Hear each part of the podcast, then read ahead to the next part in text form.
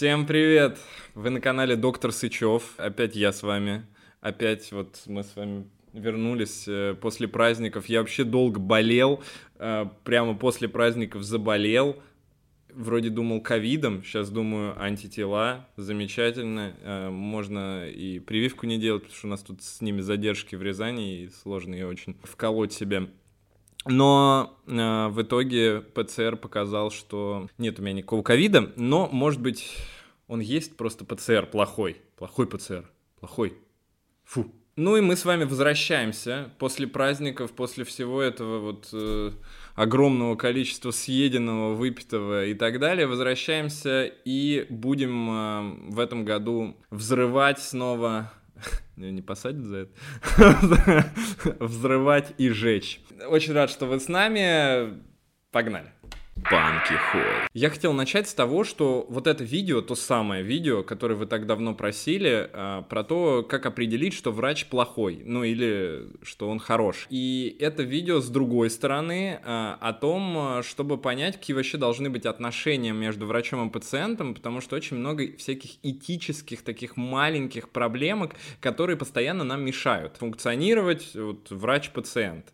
А, Причем а, я, например, как врач сталкиваюсь с этими проблемами и когда сижу у себя на приеме, и когда прихожу к какому-то другому врачу. Самая главная проблема, мне кажется, а, из-за которой все это происходит, это то, что нет конкретного четкого статуса у врача. Мы приходим, и мы не понимаем, что это такое. Это, это услуга, то есть это как в пятерочку я пришел, или это я пришел э, к какому-то королю, э, Богу, Иисусу э, или еще кому-нибудь вот э, такого примерно уровня, ну или чуть пониже. И из-за того, что нет вот этих понятных отношений, у нас складывается ощущение, что с врачом надо быть как-то вот как-то по-другому, чем в обычной жизни, но вроде как и не как в церкви с другой стороны. Ну, хотя некоторые, мне кажется, ведут себя так, как в церкви. Я постоянно с этим сталкиваюсь, даже вот на приеме ко мне, когда вот я выгляжу вот так, мы сейчас еще про внешность поговорим, э, ну или как-то примерно так, э, и ко мне приходят люди, и все равно они такие вот, знаете, с, ну так вот с опаской, видно, что они хотят видеть во мне какого-то, не то что даже хотят, но а видят во мне какую-то вот авторитетную фигуру, которая буквально должна решить за них жизнь. Но мое мнение, ну и мнение современной э, вообще, наверное, э, сообщества современного врачебного заключается в том, что не надо строить из врача какую-то фигуру демона или, наоборот, э, фигуру бога. Потому что это приводит к тому, что как раз и не получается выстроить нормальную коммуникацию, диалог. Потому что когда мы встречаемся с демоном или богом, ну, знаете ли, нам не очень-то э, получается с ним поговорить. Да? Мы не видели с вами таких фильмов, где человек приходит, э, там сидит бог, и он такой, вау, бог, прикольно, прикольный ты чувак, бог, расскажи, бог, что у тебя, как дела? ну, конечно, если к врачу так придет человек, это тоже будет ненормально, но все-таки отношение должно формироваться на почве каких-то адекватных параметров. Так вот, как же общаться с врачом, чтобы получить максимальный выхлоп с приема, я имею в виду э, выхлоп в плане правильного лечения, э, диагноза и рекомендаций в целом.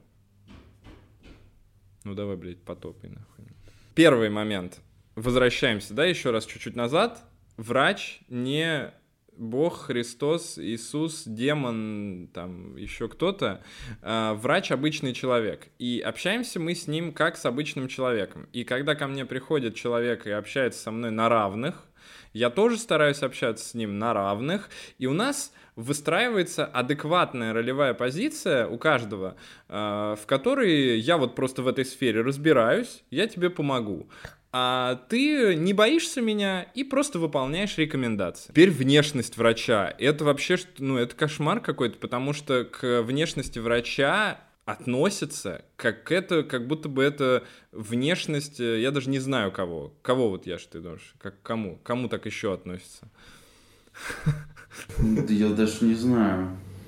Ну, у всех, у всех, мне кажется, это выглаженный халат, типа там ухоженная какая-нибудь борода, если бородатый.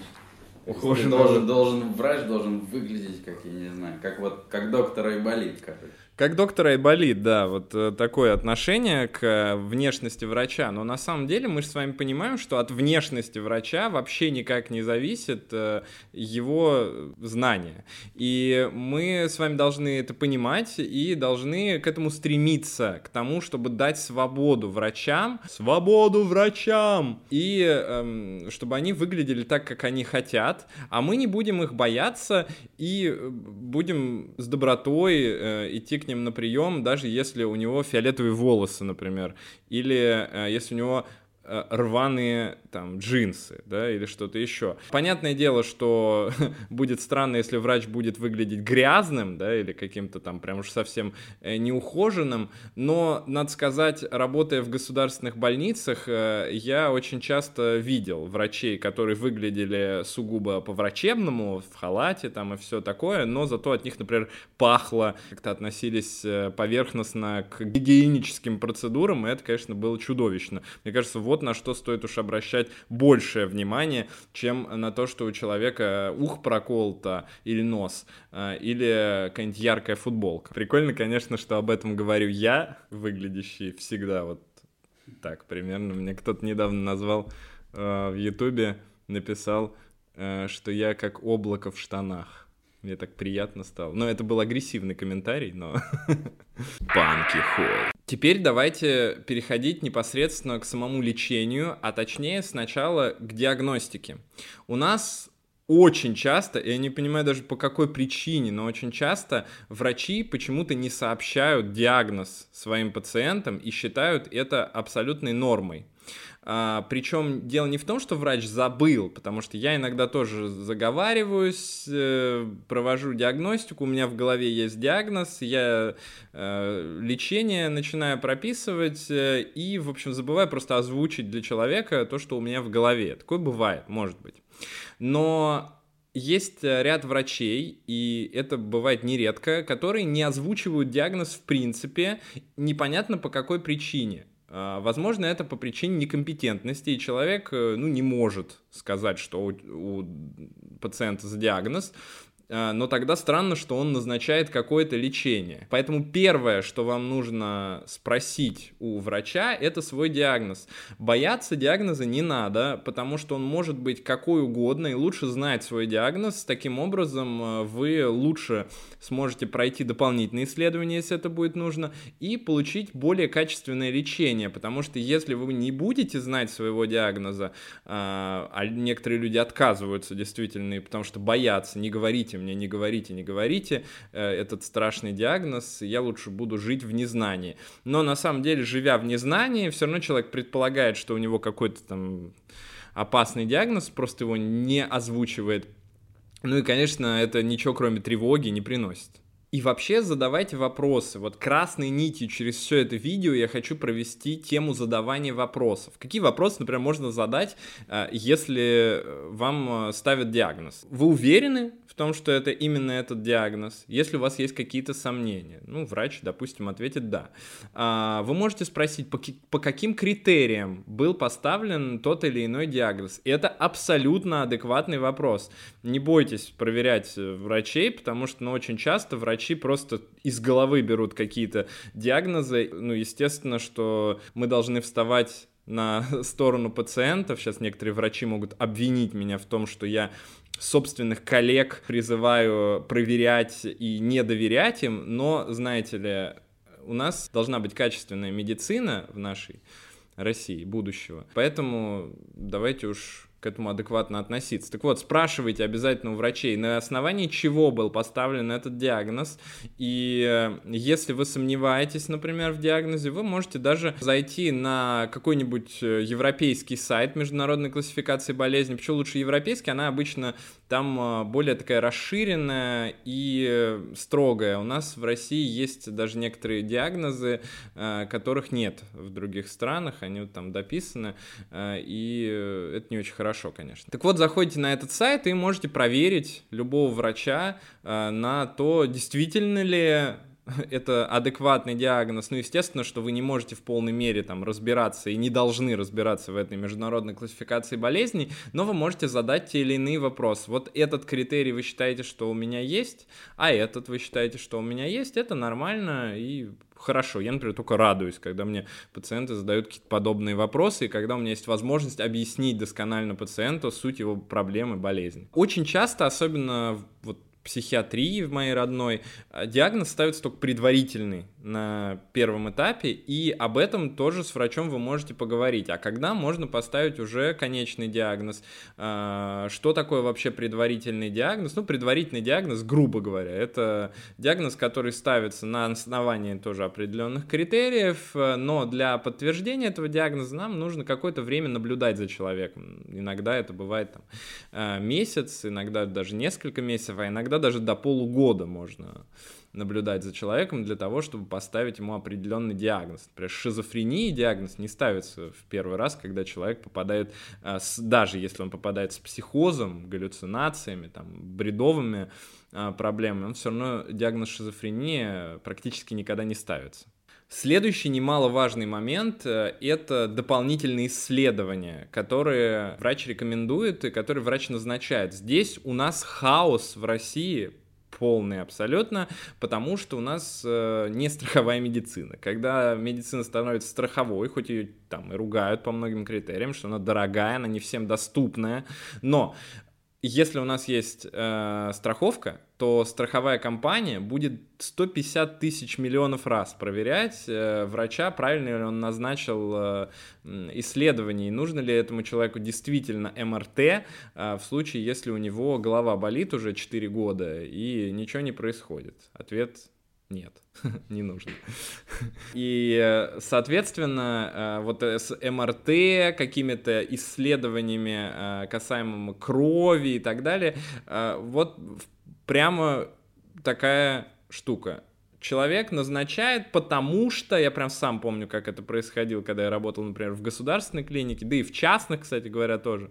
А, человек назначает, потому что, ну, сказали, ну, вот надо там побольше отправлять, отправляйте на электроэнцефалографию. Она вообще никому не нужна, практически электроэнцефалография, как исследование, оно нужно в случаях, если у человека там эпилептический припадок, и, э, вот прям вот надысь буквально. А, и только в этом случае надо назначать. В остальных случаях э, электроэнцефалография там, в 99% случаев не нужна абсолютно никому, но у нас, например, ее назначают зачем-то водителям. Э, когда люди сдают на права, э, им нужно сделать обязательно эту, это ЭЭГ. ЭЭГ — это когда вам такие специальные штучки кладут на голову и там снимают, как у вас ток проходит через голову. Ужасная процедура. Но не, на самом деле она абсолютно безболезненная а, но и бесполезная в основном. А, поэтому, во-первых, не делайте особенно ЭГ, это нужно в крайних э, случаях. А, ну а во-вторых, запомните, что у каждого исследования должно быть обоснование. И если вы сомневаетесь в том, почему вам это было назначено, то лучше уточните у врача, ну и он вам, скорее всего, ответит, что вот, э, например, при железодефиците очень часто бывают э, депрессивные расстройства, депрессивные проявления, тревожные проявления. Очень часто бывают, э, ну и также, например, бывают при расстройствах, связанных с щитовидной железой, с неправильной работой щитовидной железы. И для этого нам нужно проверить там вот такие-то гормоны. И если такого обоснования у человека нет, он просто говорит, ну надо, ну тогда, конечно, конечно, стоит задуматься о том, э, достаточно ли это квалифицированный врач. Всегда можете уточнять э, по поводу методов диагностики, насколько они нужны, потому что некоторые методы диагностики, они действительно могут быть, как дополнительные, например, какое-то исследование витамина D, но э, сказать, что это вот прям обязательно в, в каждый момент времени прям супер важно сделать, нельзя.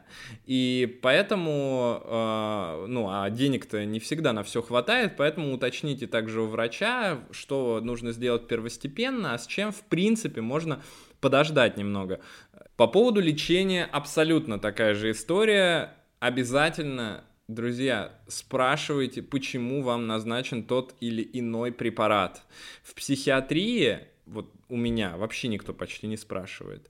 А, но я стараюсь сам объяснять, почему я делаю выбор в сторону этого антидепрессанта, там, этого нейролептика и так далее. Если э, даже дело касается доказательной медицины, да, мы иногда можем отходить от э, протоколов э, ну, вследствие каких-то моментов. Например, есть какие-то исследования по препарату, они достаточно большие, но в наших рекомендациях сказано лечиться сначала так, потом так, потом так. А у нас ситуация, которая немного выходит из этих протокольных данных, и поэтому мы можем предложить пациенту сказать, что вот возможно вам э, можно попробовать еще один вариант, но его нет в рекомендациях, и он не имеет э, вот прям вот доказанной эффективности, что он будет эффективнее, чем предыдущий вариант. Я сам лично так ред, ну, делаю в каких-то крайне редких казуистических случаях, но бывает такое, бывает. Ну, еще бывает, э, что мы можем ошибаться, потому что у нас этих рекомендаций огромное множество. Рекомендации — это многостраничные источники, и помнить оттуда прям все-все-все невозможно.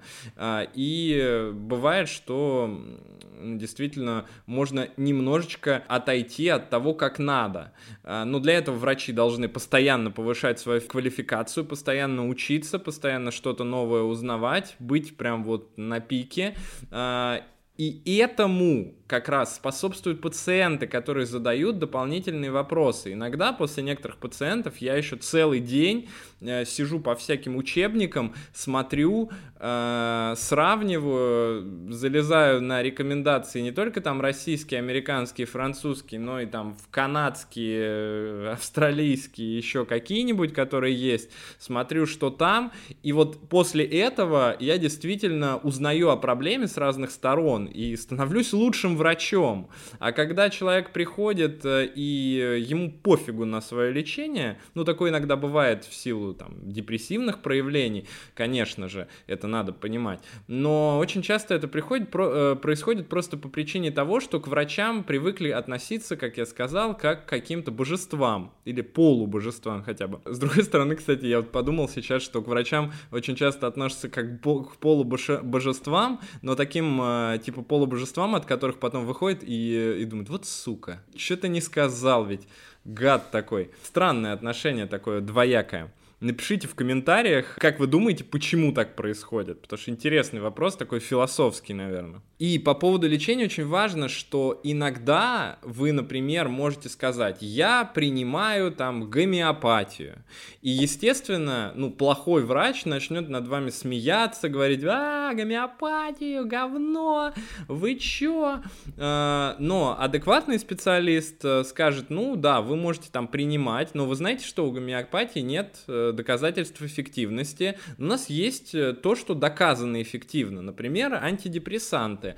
И вот в вашем случае нужно назначить антидепрессанты, а уж с гомеопатией, ну, решайте сами. Вряд ли вы этим себе сможете как-то навредить, э, но смысла в этом особенно никакого нет. И человек уже дальше может решать сам, э, нужно ему это делать или не нужно ему это делать. Более того, ну, ряд врачей, конечно же, будет назначать вам неэффективные лекарства, потому что у нас ну, врачей учат назначать неэффективные лекарства, чтобы вы понимали, у нас есть специальные конференции, на которые приезжает дядюшка-профессор и читает какую-нибудь лекцию, а в конце лекции э, начинает э, говорить про какой-нибудь препарат для лечения вот этого конкретного заболевания. Но очень часто бывает, что это, естественно, купленные лекции, купленные профессора, профессора у нас покупаются за здрасте просто в России. Врачи, сидящие на этой конференции, конференции, все равно же они запоминают, что вот есть такой препарат. А так как врач очень часто не обучается нигде, кроме этих конференций, у него и знаний, кроме этих конференций, никаких нет. И вот он начинает назначать какое-то неэффективное лекарство. Вы можете помочь этому врачу, э, чтобы он э, ну, никому не навредил э, или не оставил никого без лечения, задав определенные дополнительные вопросы. Обязательно спрашивайте, почему именно это лечение назначил вам врач, потому что, опять же, в рекомендациях в наших Вот так написано. Понятное дело, что бывают случаи, когда требуется клиническое мышление. Но запомните, что клиническое мышление, вот само по себе, что вот это не подходит, и нам нужно что-то придумать а, другое, оно нужно вот прям редко. То есть такое клиническое мышление, о котором я сейчас говорю, которое нужно вот, чтобы придумать, как вытащить человека, в основном в такой общей терапевтической практике оно нужно крайне редко. У нас есть протоколы, по которым эффективнее всего лечить. И сначала мы должны пройти через все эти протоколы, а уж потом начать э, что-то придумывать. И в этом нет ничего плохого, чтобы в какой-то момент что-то придумать. Такое случается. И я бы даже не сказал, что это прям супер редкий, но это достаточно редко все все равно. Также очень важно спросить про альтернативное лечение. А, то есть, есть ли какие-то виды лечения, которыми можем лечиться? Например, а, в моем случае при биполярном аффективном расстройстве, которое я часто лечу а, у своих пациентов, обычно вариантов лечения достаточно много и мы можем начинать э, лечиться с одних там нормотемических препаратов, потом добавлять к ним либо другие нормотемические препараты, либо антидепрессанты, в каких-то случаях нейролептики, э, потому что они обладают тоже похожими Э, к антидепрессантам и к нормотимикам свойствами. И это все я стараюсь объяснить пациентам, а в случае с такими болезнями это надо пояснить пациенту о том, что это лечение может длиться достаточно долго, и, возможно, нам придется сначала подбирать такую схему, потом такую схему, потом такую схему. Э, будем смотреть, наблюдать в зависимости от вашего состояния. И об этом, обо всем старайтесь спрашивать. И про длительность лечения, кстати говоря, тоже обязательно спрашивайте, потому что иногда это пугает. А, и иногда человек принимает месяц антидепрессанты, а, приходит по какой-то причине ко мне, я ему говорю, что надо принимать антидепрессанты в вашем случае минимум, например, год или минимум полтора года, если это уже там второй или третий эпизод, например, депрессивного расстройства. И человек пугается, потому что он вообще в жизни даже о таком не слышал. И когда он первый раз пришел, ему сказали, ну там попьешь, ну что, попьешь и нормально будет. А, ну и, в общем, это вот к этому приводит. Это плохо. Ну, я думаю, что плохо. Плохо ешь? Банки холл. В некоторых случаях даже нет ничего плохого в том, что врач может назначить какое-то там неэффективное лекарство. В случае, если, например, происходит э, в какой-то государственной клинике, и врач просто обязан назначить какое-то лекарство. Например, э, у нас э, в рекомендациях по неврологии, насколько я знаю, может быть, сейчас уже все изменилось, но мне кажется, что нет. После инсульта пациенту обязательно назначается глицин инсулин, хотя это абсолютно бесполезное в случае с инсультом э, лекарство, да и, в общем-то, вообще, в принципе, бесполезное абсолютно э, лекарство. Э, и врач, ну, просто может об этом вам сказать, что вот я вынужден назначить вам вот это, хотя это неэффективно, но вот все равно эффективное терапевтическое лечение я вам назначаю, которое вам действительно поможет. Также надо понимать, что лечение это не всегда только фармация. А, в случае с, опять же, психиатрией моей родной, лечение очень часто заключается в психотерапии, причем это иногда бывает не в прямом смысле, вот психотерапия какая-то, вот когда мы сидим и разговариваем с человеком, а это часто бывает, например, какие-то релаксационные методики, которые обладают доказанной эффективностью и которые должны применяться в случаях, особенно э, депрессии легкой степени, тревожных расстройств легкой степени. Обязательно уточняйте у врачей, все ли вам можно делать на фоне приема определенного лечения. Ну вот точно так же при антидепрессантах, например, нежелательно принимать алкоголь. Или э, если вдруг происходит беременность во время приема антидепрессантов, то об этом обязательно надо с, э, рассказать врачу, потому что иногда приходится поменять один препарат э, на другой, ну или в редких случаях вообще отказаться от лечения. Ну, это тоже в современном мире уже потихонечку отходит, и в основном э, все можно. Обязательно узнавайте, как дальше будет происходить ваше лечение, потому что это вообще какая-то гигантская проблема, хотя я не понимаю, в чем здесь состоит проблема.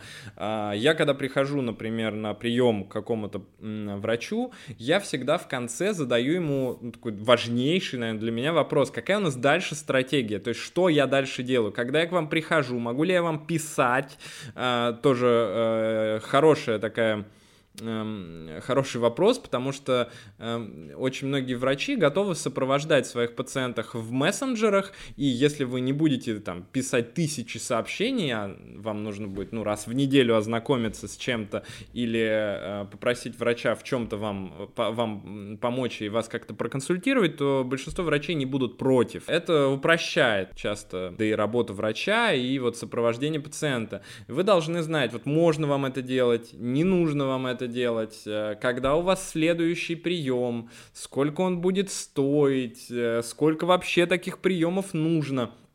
Это обязательные, крайне важные э, вопросы, которые стоит задать. Ну и последняя тема, которую я бы хотел в этом выпуске поднять, это тема того, почему у нас все так хреново в медицине и почему все так медленно развивается. Ну, одну тему мы с вами обсудили в самом начале, потому что врач — это полубог, которого ты немного ненавидишь. Вторая проблема заключается в том, что в нашей системе здравоохранения, особенно в государственной, в бюджетной, у нас врач — как будто бы отвлекается на пациентов от основной работы перекладывания там бумажек, подписания каких-то там сертификатов или еще что-то. Он отвлекается от работы, от вот этой основной кипы работ, которую надо обязательно выполнить, потому что требуют, потому что планы. Он отвлекается на вот этих вот э, пришедших ненавистных каких-то пациентов. И это, конечно, должно как-то решаться, потому что если это не решится, то у нас система здравоохранения дальше она не пойдет. Каким образом это должно решаться, это мы, наверное, как-нибудь э, обсудим на подкасте. Э, но в первую очередь, конечно, я думаю, что это должно решиться просто тем, что у врачей будет э, какая-то адекватная, э, адекватное какое-то время на пациента, и ему будут платить адекватные деньги за каждого этого пациента, которого он принял, и тогда э, он будет заинтересован в том, чтобы принимать пациентов, а не в том, чтобы прогнать их побыстрее и заняться основными своими делами. Я сам работал в государственной поликлинике наркологической несколько лет, наверное, года четыре. У меня там были вот такие кипы карточек огромные, в которые мне нужно было ставить свои подписи, писать дневники. И действительно, я прям помню это ощущение, когда приходили пациенты, и я старался, ну, как-то адекватно себя вести, но на самом деле, пока я принимал пациента, я очень часто думал о том, как мне там надо закончить работу, и вот кто-то приходит, идет по коридору, я думаю, блин, ну вот сейчас я опять не успел это все дописать, придется сейчас сидеть, э, после рабочего дня оставаться. И это, конечно, ну, просто критично, это ужасно, что такое происходит, э, и очень хорошо, я очень рад, что я из этой системы смог вырваться, но надо понимать, что у нас, в принципе, бюджетная система, огромная медицинская, в которой уйма врачей, там тысячи врачей, которые находятся на этих позициях все еще, пусть и с чуть большими зарплатами. Что-то надо с этим э, думать и как-то это решать. Может быть, кто-то из вас предложит что-то интересное в комментариях. На этом будем потихонечку заканчиваться, конечно, э, заканчиваться. Э, на этом будем потихонечку заканчивать, э, хотя тема, конечно, объемная, и я думаю, мы еще не один ролик по ней снимем. А, у вас, если остались какие-то вопросы, обязательно задавайте их в комментариях. Не забывайте ставить лайки. И если вы хотите, друзья, нас поддержать, чтобы мы производили еще больше качественного, классного контента, то там внизу есть ссылочки на донаты. Вы можете либо просто закинуть нам денежку, если вам не жалко, либо купить что-то из наших продуктов. У нас есть э, книжки по выходу из депрессии, по выходу из тревожных расстройств. Книжка про то, как э, научиться правильно спать спать, вообще про сон такая всеобъемлющая. У нас есть футболочки, а, в общем, заходите там внизу под видео, все это будет. Э, и оставайтесь с нами. С вами был доктор Сычев. Пока!